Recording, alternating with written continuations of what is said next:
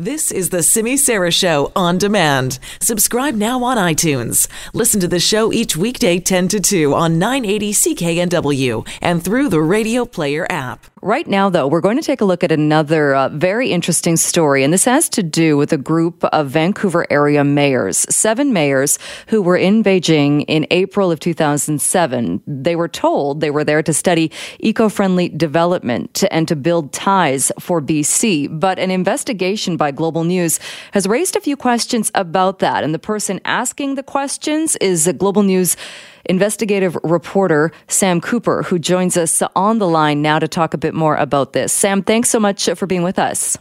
Thanks for having me. So what were you looking into here, particularly about this trip in 2007?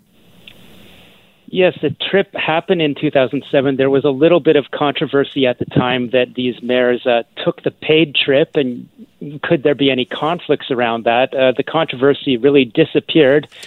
And what I learned was digging deeper into this developer that had funded the whole trip to Beijing yielded a lot of interesting information that in the context of national security, modern national security information and investigations, really is, to me, raising questions. Specifically, this man by the name of Li Zhu, he came to Canada and started a development company, made some contacts with mayors, had this trip, and really facilitated a lot of high-level meetings with Beijing politicians, including a very senior Chinese Communist Party official. Again, the Canadian mayor said, nothing to see here.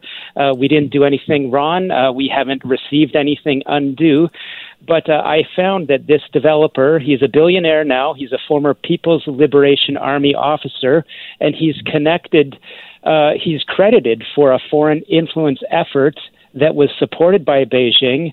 And he says, based on his success in Canada, he was able to change negative views of China with a Canadian leader. And then he embarked on a wide-scale campaign to use his business interests in Canada to invite Western mayors from around the world to Beijing, again, seeking to change their negative perceptions of Beijing. Furthermore, I found that he's connected to something that we now know is called the United Front Work Department. And in very simple terms, it's reported across Western intelligence. This is a very large, powerful Chinese communist agency that seeks to control Chinese immigrants around the world and also influence leaders around the world. And one harsh outcome is that they are known to attack groups that are persecuted in China, including Uyghurs and the group known as Falun Gong. Do you know why the 7 mayors who took part in this trip, why they were chosen? We don't know exactly why they were chosen. We know that some of these mayors were proponents of what they called green development in Metro Vancouver. We know that some of the mayors developed contacts with this developer in the early 2000s. And we know that the Port Moody mayor of the time, Joe Trasolini, was contacted and, we are told, facilitated invitations to the rest of the mayors. Now, that raised some interest with a Falun Gong group in Port Moody, who we contacted when we had heard a tip. They said that they had been getting strong support from Mr. Trasolini until 2007 when this trip occurred. They said that Mr. Trasolini had told them Chinese officials in BC were not happy that he supported Falun Gong. They'd even reached out to him. And so this trip happened, and for some reason, Mr. Trasolini then stopped supporting Falun Gong. The question was raised, was he influenced on this junket? He strongly denied that. He said this was just about good trade ties, and he didn't know any of these, I'll just call them sort of intelligence about this developer at the time of the trip. But the optics certainly look odd that he would be a full-on supporter before this trip, and then after doing that, after taking part in the trip, he's suddenly not. That's certainly right. You know, when you look at patterns of Falun Gong, the members said, we're confused and we're suspicious about why he was such a strong supporter and then why it changed. So we certainly pressed Mr. Trasolini on that. He said that it really wasn't anything to do with any pressure from anyone, why he dropped his support. He just felt he couldn't do more for them. but the Falun Gong members have pointed to other cases in Canada where they believe leaders have been, they allege, influenced after trips to China.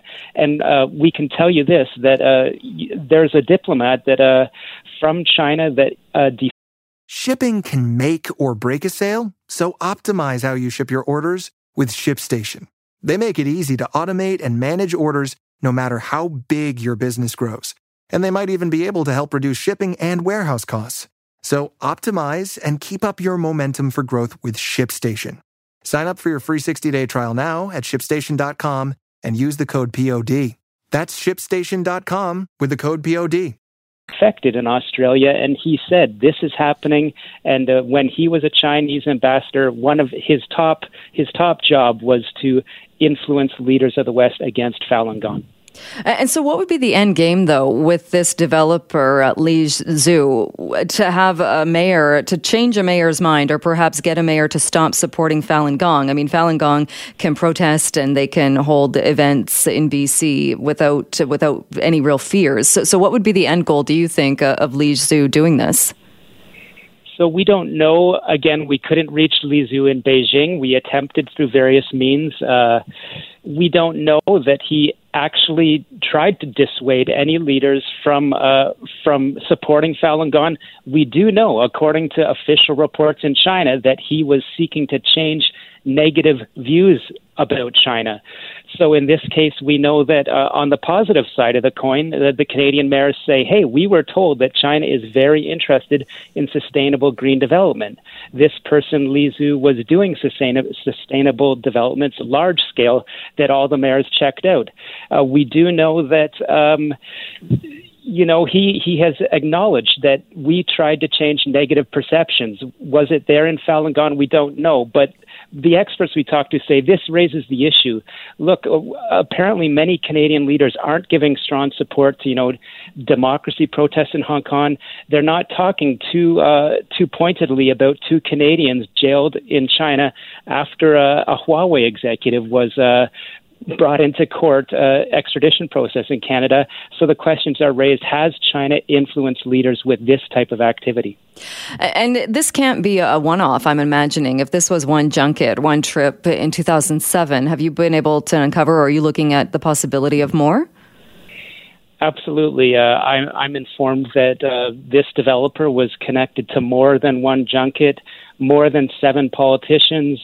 There's indications that some business ties may have been formed, maybe not with the mayors on this trip, but with others. Certainly, I'm continuing to look at that. We heard in Ottawa today, people know that there's a Canada-China Relations Committee going on, triggered specifically by the Huawei case and the Canadians that are imprisoned, as people say, in hostage diplomacy. It was raised to an ambassador. What's going on with these paid junkets? The former ambassador, Guy Jacques, said, yes, this happens. The paid trips occur at all levels for Canadian politicians, and it probably shouldn't happen like that because, he suggested we should be paying our own way over there if we want to investigate trade with China. Absolutely. And I think many people, if not everybody, would agree with that. And especially the fact that politicians and leaders are taking paid trips to a country that's holding two Canadians hostage.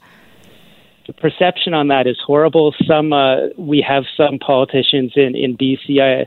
People probably have heard of the Port Coquitlam mayor, Brad West, who had a campaign against sort of wine and dine meetings with Chinese consulate officials.